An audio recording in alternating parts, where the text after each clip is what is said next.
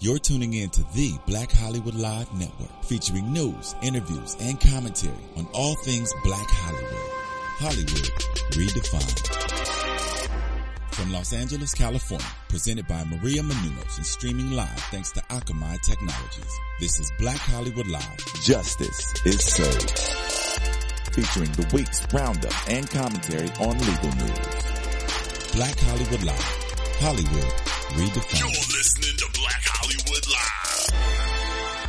And now, the host for Black Hollywood Live, Justice is Served. Hello, everyone, and welcome to this week's Justice is Served, the show where we discuss the latest in legal headlines. I'm your host, Mari Fagel. And I'm Maury's co-host, Ebony K. Williams. So we're going to jump right into this this morning. We've kind of got a, a, an urgency with this because we have a special guest with us this morning. We're joined by a really fantastic high profile uh, civil and criminal attorney, Chris Chestnut, out of the state of Florida. And Chris is representing, um, and this is kind of leading us to the facts of the case. Chris is representing the family of a 24 year old uh, gentleman who was unfortunately shot and killed by the Charlotte Mecklenburg police. His name is Jonathan Ferrell, and he was shot and killed by an officer acting on duty. The officer's name is Randall Kerrick, okay?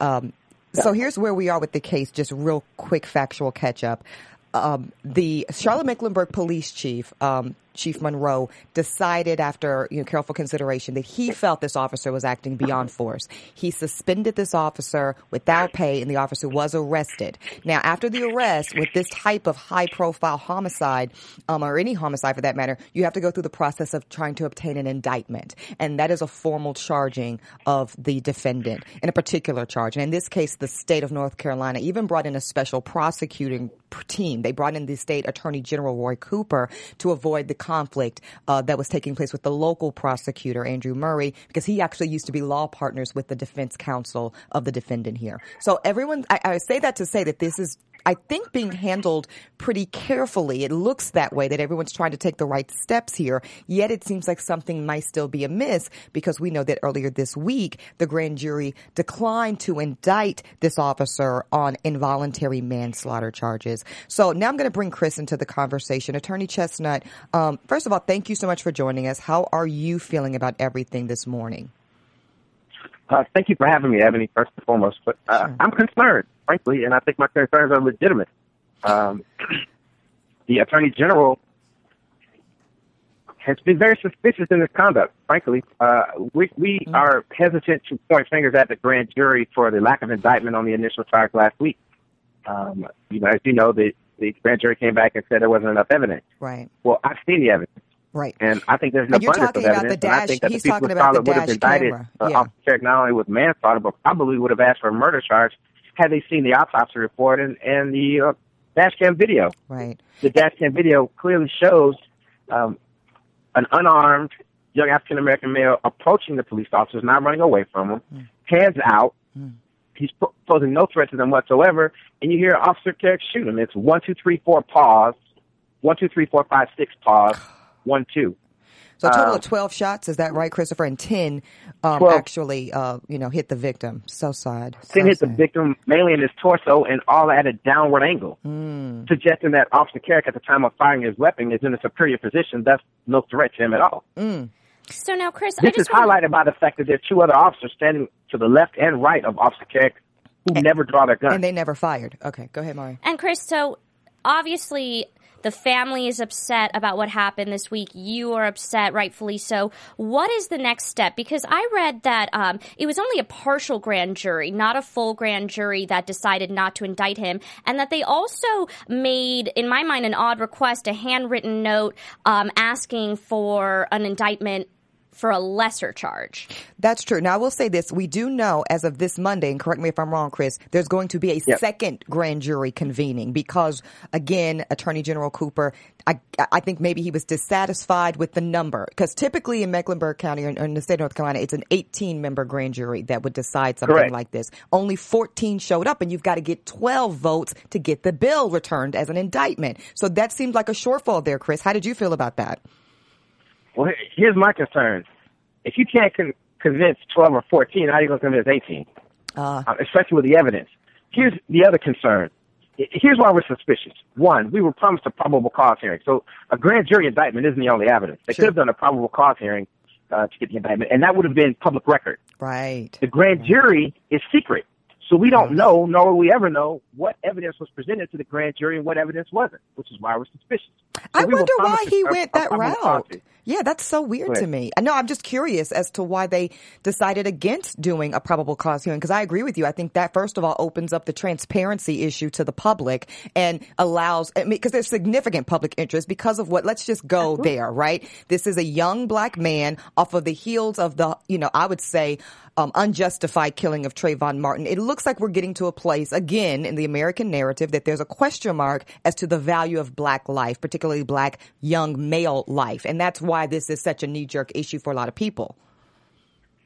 I, I think so. I think we also have to broaden the scope of it and say, you know what, we, that, that life matters. Yes, Black life matters I and life matters. Because there was just a white gentleman, a homeless gentleman that was killed in California as well recently. Yeah, And so I Mr. think what we're Thomas. Yeah. experiencing Mhm. post 9/11 is what I call paramilitary policing, Mm. where you have overzealous police officers who need training. I mean, there's an escalation to deadly force. You just don't jump to it, um, Now- and that's what Officer Carricker clearly did here. Now you That's all we have to mentioned you mentioned um, the case in California that was in Orange County of Kelly Thomas. He was the homeless man who was killed by police officers here, and um, the jury returned a not guilty verdict for those police officers. Chris, do you think when the police officer becomes the defendant, how do you handle a case like that with a jury? Um, because obviously the police officer is there to serve and protect uh, in normal circumstances. How do you handle that? Uh, to follow up with that before you answer, Chris, I agree with Mark. I think that jurors oftentimes presume credibility to officers of the law, and and yes, strategically, Chris, how do you combat that presumption? And I just want to make a one quick note. The Kelly Thomas case is very similar in that there was also video Right. evidence. There was video of these officers beating this man to death. And these jurors saw that video and still decided not to convict the officer. And the defense attorneys in that case were able to use that video to turn it around and say, oh, he was acting crazy. Can't you tell from the video? So, Chris, how, how are you, how can they characterize the video in your case, in Jonathan's case, um, you know, in your favor? Well, I think it, a lot of it does deal with public perception, and again, I think that's why it's the paramilitary paramilitary policing. I think that we've got to separate our military from police domestically, um, and there has to be a different standard. So it's public perception one, but two, the key, the answer to your question directly is voir dire. I hmm. mean, you've got to root out folks, and you've got if, and the judge has He's to allow you the judge- time jury get to selection. the core Yes. issues hmm. of bias, an hmm. unconscious bias that a juror will have or that a prospective juror will have that you've got to root out as a lawyer in voir dire and get that person off the jury. Right, and for those not familiar with the term, that's that's a legal term uh, talking about jury selection and how we pick the jury. And many attorneys, and, and I'm one of them that feels like really, and tell me if you agree, Chris, probably the most important aspect of your case is jury selection. I think many, many, many, many times, no matter the facts, no matter the evidence, no matter your witnesses, if you drop the ball at jury selection, you are pretty much fighting a losing battle. Um, Absolutely. yeah, that's, You know, and, and, and a lot of my civil wrongful death cases, it, it, it, it, it's I participated in. yeah. Now to that point, we may litigate for years, Right. And then and then get to jury selection. As soon as we get to jury, they settle the case because they know there's no way they can win against this jury, absolutely. Now to and vice versa. to- and vice versa. Now, to that point, so we know on the legal end, we've got this um, pending. No, another second grand jury will be convening on Monday. I understand Right. you've got some still major concerns about that, but we'll see how that goes. If that grand jury also fails to indict, the next step I believe you're going to do is a federal investigation. Tell us about what that would look like. We, we well, well, then we will be soliciting the involvement of. We'll be soliciting Mr. Holder's office, Eric Holder, The DOJ, uh, sure. Yeah, yeah, Attorney General for involvement and intervention um, And- in the case. And that would be Because to. it is difficult to win these cases, but rarely it's difficult to win a police shooting case. Period, as you can see yes. um, recently in Orange County. But when someone's murdered live on camera by an officer, and the two officers flanking him who never shoot, I mean, this is textbook first year law school indictment. And so, if the Mm-hmm. state of North Carolina can't get an indictment, I'm sure that the federal government is capable of doing so. What was so surprising to me was um, the initial reaction right after um, Jonathan was shot, this officer was fired, and the Right. in- criminal investigation immediately started. And Ebony talked about how, um, you know, they tried to avoid the appearance of impropriety by having, um, you know, a different office handle the case. And we talked about that on our show, and we were saying, um, you know, that we're moving in the right direction after Trayvon Martin. Unlike with uh, that case where it took so long for George Zimmerman um, to get charged, here we saw, you know, we saw the ball rolling immediately after he was shot. So um, what happened this week seems surprising to me. Yeah, but then that make that Well, begs the well, but question: Is this just smoke highlight, and mirrors? That's because the Yeah. chief elected to arrest Officer Kerrick. I mean, he's the one who made the right move. Right. So Chief Monroe should be complimented. The case started to be fumbled once it got to the litigation process, once it went to Mm-hmm. the prosecutors. And it's been fumbled ever since then. Continuous, just consistently, they've been breaking promises to us. They've been hiding evidence. They have a Uh-huh. protective order not to release the, the dash cam video which shows the murder, yet they, they release redacted portions of a 911 call that go to impugn the character of, of Mr. Ferrell. Let me ask you this, Chris: So- How difficult was it for you to get your eyes on that tape? Because I imagine it was very challenging. Well, the, initially the chief invited us in, Okay. and I- so I saw it with the family, Oh, and wow. the chief had, had consented to and agreed to release the tape to us. Mm-hmm. And once the case was transferred to the prosecutor, uh, they went and got a protective order and said, "Hey, no, we don't want the tape out. So if you And wanted to go is- see it again, could you? They won't let us see it again. Wow. They won't let us see it again." I can't even believe it. And that. I And so can't. So this is this is why I'm suspicious that they didn't show the, the tape to. The grand, grand jurors. jury. I'm, If I'm you sure see the didn't. tape- yeah. It's very compelling. And here's the thing. Here's the thing that that's interesting to me because I actually personally worked side by side with many of the lawyers on this officer's defense team, and uh, George uh, Laughrun basically suggested that the tape was good evidence for the defense. Of course, he's going to say that that if you watch the tape, that it will show that. Um, Jonathan was being erratic and, and showing a situation. So that's what, so, so if that's true, right, then show the tape. Why is everyone so afraid of the tape? if they if Exactly. they're if what they claim they claim that jonathan um they they you know warned him not to keep approaching and he continued to do so so if that is the case then exactly why not show the tape why not release the tape right. to the public and exonerate your client. Yeah. I mean, that's what I would do if the tape was good for me. So I, I, I, uh, huh, that's Because. I, submit to you the tape doesn't say that. right. I mean, this, yeah. you got to recall, Jonathan had just been involved in a very serious car accident. yes. So he's barefoot in a t-shirt and jeans and, and slacks, and he is walking towards them. And, and their allegation is that, well, we thought he was a robber. Well, a robber's not going to walk towards you. He's going to go the other way, Right. number one. But number two, the commands that they issue, they never identify themselves as Charlotte Mecklenburg police.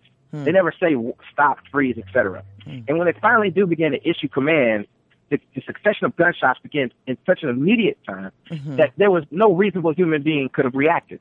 Mm. to me the most egregious was thing shooting. is that it was 12 shots fired. right. That is far beyond warning shots. One, two, three, 12?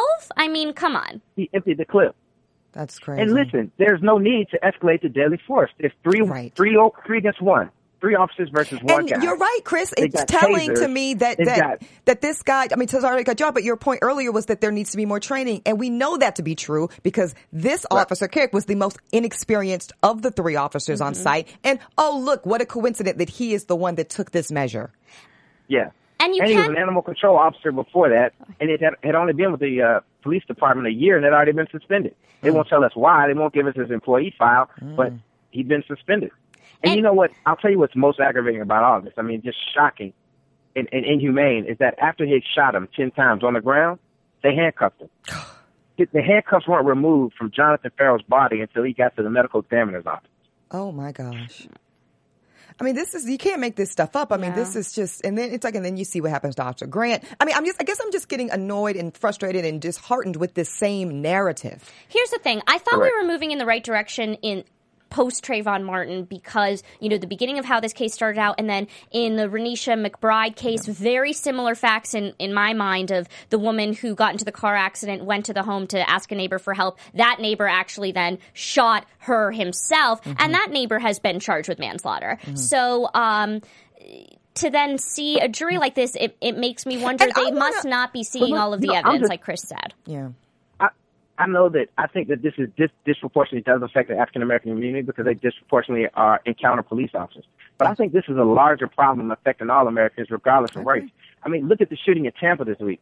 Mm. The guy shooting was a former cop. There's a fundamental issue with That the was- training. Uh, That was with the movie theater where someone was texting on his Correct. phone and a former cop shot him to death because he was texting on his phone during a movie. Yeah. I, I- And yeah. last month, the city, the city of Charlotte just settled a, a civil lawsuit for wrongful death for shooting and killing another man. He was white, a white, a white man in a in a own tower. to that point, I think it's also very surprising that in your case, Chris, this was the first time an actual um, officer was charged with a during duty shooting in 30 years in Mecklenburg County. Correct. I mean, that's insane. I mean, there's got to be more accountability within that office. There's got to be, I totally agree with you, Chris, more training. Why? Where is the intermediate steps before you draw your weapon and use deadly force? I mean, that that's just out of control. And let me just quickly give you some stats on the Charlotte Mecklenburg Sure. Police Department. In a two-year period, they had 979 injuries from account- encounters uh, relating to an arrest. So 979 citizens were injured from the police department from encountering during arrest. Now, of the complaints filed for excessive force in Charlotte Mecklenburg community, 95.5% of those complaints went unaddressed. No, no discipline, no action, no whatsoever. So essentially, that sends to me that sends the officers a message that they have free rein, that they have absolute free go. rein. They cannot be reeled in, and we basically have no um, system to hold them any kind of accountable. Well, let me ask you about the civil wrongful death suit because Yeah. I mean there luckily we have a system where obvi- the criminal case right now is not going in the direction that we want it to be going in. Tell me about the civil suit and what's going on with that. Well, first and foremost, the criminal case didn't even start moving until we filed a civil lawsuit. Wow. So mm-hmm. we've been waiting months for a criminal indictment, a convening of a grand jury. They didn't announce the, the convening of the grand jury until the day we filed a wrongful death suit. Hmm. Because he knew we were doing a press conference, we were going to call him out on it. So part of the function of the civil lawsuit was to do just that, To motivate to the hold criminal the criminal process. uh, right. folks accountable. Secondly, some of the evidence we don't know what they are or are not showing to the grand jury. Are what evidence we have no control of what evidence that prosecutor presents to a jury. Well, we are able to independently propound our own discovery. We can take depositions. We can depose our own witnesses. We can go find other witnesses. We can have our own private investigators investigate. We can request records that we've been requesting via public records documents that they should give to us. They haven't been given to us. So now we can go get a court order to get them.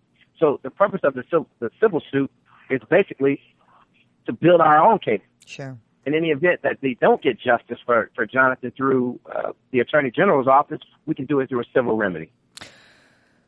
This is just this is fascinating. This is captivating, Chris. If you don't mind, we would love to call you back in. Um, you know, in the next coming weeks. I feel like there's going to be rapid development, and our viewers and listeners are very much tied to uh, the outcome of this case. So we want to really thank you this morning for giving us a little time. Wish you the very best moving forward with this new grand jury convening, and um, our, our blessings and well wishes to you, and certainly the very much. family of Jonathan as well. Thank you so much. Chris. That was Attorney Okay. Chris Chestnut. Everybody. Um, wow, just fascinating case. you, I, I want to, uh, Phil, the producer, is going to kill me because I keep switching around stories, but I want to talk about a story next that I think kind of fits in with a lot of things that he was talking about. What's interesting to me is that Chris said this was more than just a racial issue. He was really not making it a black or white issue, it was a police issue and an issue of police going above and beyond in negative terms. Um, This is a clear case of excessive force. Uh, so I, I want to talk about a study that came out this week that I, you know, in my mind, it kind of just kind of relates to these issues. The study says that nearly 50% of black men and 40% of white men are arrested at least once on non traffic related crimes by the time they turn 23 years old. So, one thing that was surprising to me was that's not really a race issue as much in my mind. That's just a 10% difference between black and white. That it is a stark difference, but I I was surprised that the difference was not even larger. But the fact that so many young men are being arrested, uh, I, Ebony, what are your thoughts on this study? I mean, I think that shows. Uh, I, was there follow up data? Because I would love to know how many of those arrests led to convictions. You see what I'm saying? Because then that because that, that kind of reminds me of like the stop and frisk stuff that was going on in New York, where there were so many stops and there was a less than 10 percent conviction rate. It, it might have even been lower than that. So again, are we just looking at everyone as suspects? Every young man seen as suspicious, and if that's what we are in society, I think that's a um, that's a characterization that, that, there's a deeper rooted problem going on in our society. We should not be living in fear of our young men. You see what I'm saying? Yeah. That's a excuse me. That's a symptom, is what I'm saying of a, of a much deeper societal ill. And this study was actually focusing just on arrests and not convictions because the data they used for it was not arrest data. Mm. It was the uh, Federal Bureau of Labor Statistics. When these men apply for apply jobs, for jobs mm. how many of them? They studied 7,000 young people who answered questions, um, including if they had ever been taken into custody for something other than a traffic offense. And this is where those numbers came out of. So this study isn't focusing on convictions and criminal justice so much as it's focusing on what is the negative impact of having the arrest alone the arrest on your yeah. record yeah. and shaping policy to try to minimize the effect that has when you do go out for a job? Because if these numbers are so high, that's going to hinder these young people. And it was interesting to me, another statistic, there's a big jump um, because the authors found that by age 18, 30% of black men, 26% of Hispanic men, and 22% of white men had been arrested. By 23, those numbers climbed to 49% for black men, 44% for Hispanic men, and 38% for white men. So just in those couple of years. Because I think, again, those are the years that we're, we, we, we get afraid of them. You know what I mean? And that's, I don't know. That's that's to me. That's we need to do. Some, I think you know. I, I always come back to this. I think it's education. I think it's workforce, and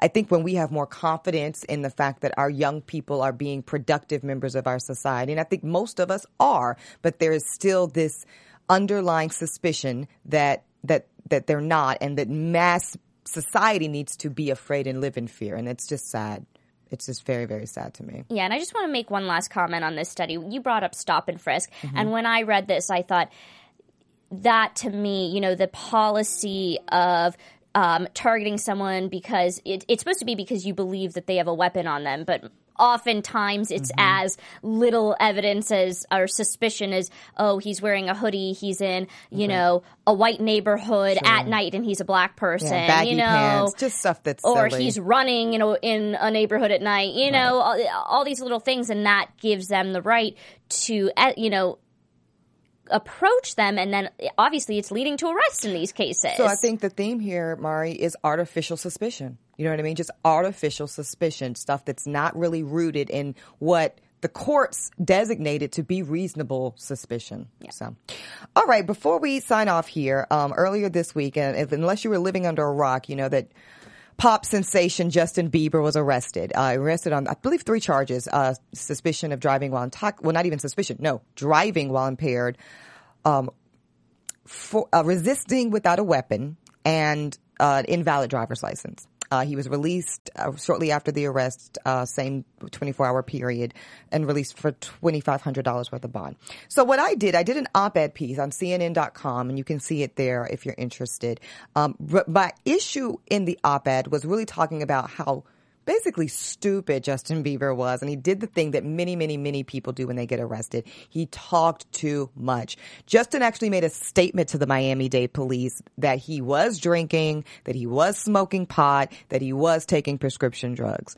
I mean, Mark, talk about making his defense lawyer and lawyer's job so difficult. So because now Roy Black, who's uh, you know very high profile a lot of us girls know him as the husband of Lea Black from the uh, Miami Housewives. But seriously, Roy, high, high, high profile uh, criminal defense attorney. He's not going to have to circumvent that statement, you know, and, and, and basically probably try to get it suppressed if he can, which is difficult because to show, you have to show basically coercion. And it doesn't look like from the facts I've seen that Justin was coerced in any way. It sounds like he was just running off at the mouth and not utilizing his constitutional right to remain silent. You know, it was interesting when I read your op-ed piece was um, it made me think about a lot of the criticism of Miranda warnings. Miranda warnings is um, when someone is arrested. It's everything you've heard, you know, in TV and movies. You have the right to remain silent. Any statement you use can and will be used against you in, a court of law. Uh, you have a right to an attorney if, If you, you do not have an afford one, attorney. yes. Yeah, if you Ma- can't afford an attorney, yeah, language. Yeah. Mhm. um, one can be provided for you. The criticism when that case came down in the 60s and since then has been that, oh, if these suspects are given the warnings, then the amount of confessions will go Decrease, down yeah. so much. We police won't be able to effectively do their job because if these people are warned they have the right to remain silent, they will utilize that right hmm. and there won't be confessions. The interesting thing is, and Justin Bieber is a mm-hmm. case of this or an example of this, the number of confessions before and after the Miranda warnings mm-hmm. has changed very, very little, very slightly. So giving you that warning hasn't really inhibited police in their job of collecting evidence, collecting information, getting confessions, and getting these suspects to talk because they can hear that warning. And sometimes it's um, fear, sometimes it's thinking it's better to come clean now. Sure. Um, there's a lot of different motivations that go on in not using that right. Sometimes they think, I think a big thing, and I address this in the op-ed piece, many people think silence is an indication of guilt. Yep. And um, it's it's silly, uh, you know, it's easy for us to see the silliness of that as attorneys or people that know the law, but people do people do and and the and the police they they have a long leadway and people do need to know this the police have lots of leadway in terms of basically they can manipulate um, an interview with a suspect and and and tell you untruths. They can lie to you and tell you that you're going to make it better for yourself if you tell us now. It's up to you to know to see through that tactic and be quiet. Another thing mari I guess it's just me, but I think that there's other evidence than confessions. You know, let these police do their job. And that's really why I was so critical of people not using their right to remain silent. Don't hand the prosecutors evidence to convict you with on a silver platter. And that's essentially what those type of statements do do. There are breathalyzers. There are field sobriety tests. There are a lot of times dash cameras. There's other evidence that the prosecutors have and can collect to also point to a defendant's guilt. You don't have to solely rely on the person just confessing. So, you know, uh, that's the part of the process I love, Mari. I love the adversarialness of it. Let the state be accountable for their burden. The defense is very much accountable for um, making an argument uh, to raise reasonable doubt. And if both sides do their job, it it can work effectively. But when there's a breakdown or an undermining of the other person's position, it becomes, I say, a- a corruption of the system. That's just my opinion. And uh, I'm going to make a prediction here on this show that Justin Bieber may very well eclipse Chris Brown in the number of times we mention him on this show related Really? to crimes and arrests. Because, I mean, Chris Brown right now is keeping quiet in an anger management Yes, yes. Mm-hmm. Um, rehab facility. And. Um, some of Justin Bieber's behaviors, he, he he's not as angry of, of an individual, but he, Yet. he- yet. but I mean, some of his behaviors um, these last couple days. I mean, he's smiling in his mugshot. Who God knows what he was on when he took that mugshot. He um, apparently was being given fellatio when he was pulled over. Wow. Wow. Um, Okay. and also when he Indeed. left the police station, Yeah. he got on top of his van and smiled and waved to the cameras. This is not someone who understands the severity uh, of what happened and feels any sort of remorse. I mean, most people, when they're arrested and they're high profile, they hide their heads or put the hoodies over their heads and they jump into the car. He was like loving the attention. Not only that, Mari, I'm going to say that I think he also kind of felt um, validated. I think we've seen Justin in the recent years trying to become a part of, uh, you know, a, a, a rough culture. We see that in his entourage. I think now that he's finally been arrested, he finally has a mugshot. He feels like he's earned some type of silly street cred that now gives him, you know, access to that type of um, persona. Because apparently an egg warrant for uh, for Right. Egging your neighbor's house is Yeah, is, yeah. is not credible enough. Right. Um, but the main issue to me with Justin Bieber, we'll, we'll, we'll close with uh, with Justin Bieber, though I'm sure it won't be the last time we talk about him. Um, is that this is someone, he's a young kid, and everyone in his entourage, Mm. all of his handlers, no one is willing to tell him no. No. No one, everyone is afraid to say, hey, Justin, I don't think that's a good idea, whether it be getting prostitutes at a brothel in some other country, whether it be bringing monkeys to foreign countries, whatever the crazy shit he does. You know what I Yeah. mean? Everyone around him are enablers, and that to me um, is the biggest issue with him. And I think we see that with a lot of celebs and Chris Brown. You're right. I think that's probably a pretty accurate parallel. So it'll be interesting. Perhaps Bieber will eclipse Chris Brown in the 2014 cycle on uh, Justice is Served. That's my prediction. Awesome. Uh, and there's a lot of great stories we didn't get a chance to discuss this week. Uh, so we're going to preview them. I definitely want to talk about it next week. One is should rap lyrics be used as evidence in criminal trials? That uh, decision will be coming down soon. So hopefully we'll be in a state su- Supreme Court. So hopefully we'll be discussing that next week. Um, as well as how mugshots, I'm sorry, I'm not mugshots, police sketches um, play a role. that is a preview for next week. That is That's an so actual bad. police sketch. That is an actual sketch that was used to try to find a robber uh, who held up two women at knife point during the day. Um, that could be lots of people. It looks kind of Um, like Doug Funnie to or me. Or a car- Do you cartoon character. Yeah. Okay. Um, so we'll talk about those issues next week. Thank you so much for joining us. Um, please let me know your thoughts on these issues. Tweet me at Mari Fagel, Tweet me at eboni underscore K, E B O N I underscore K. and we will see you next week. From producers Maria Menounos, Kevin Undergaro, Phil Svitek, Dario Kristen, and the entire BHL staff, we would like to thank you for tuning in to the Black Hollywood Live Network. If you have questions or comments, tweet us at BHL Online or email us at info at blackhollywoodlive.com. For more exclusive content, visit blackhollywoodlive.com. This has been a presentation of the Black Hollywood Live Network. The views expressed here are those of the host only and do not necessarily reflect the views of BHL or its owners or principals.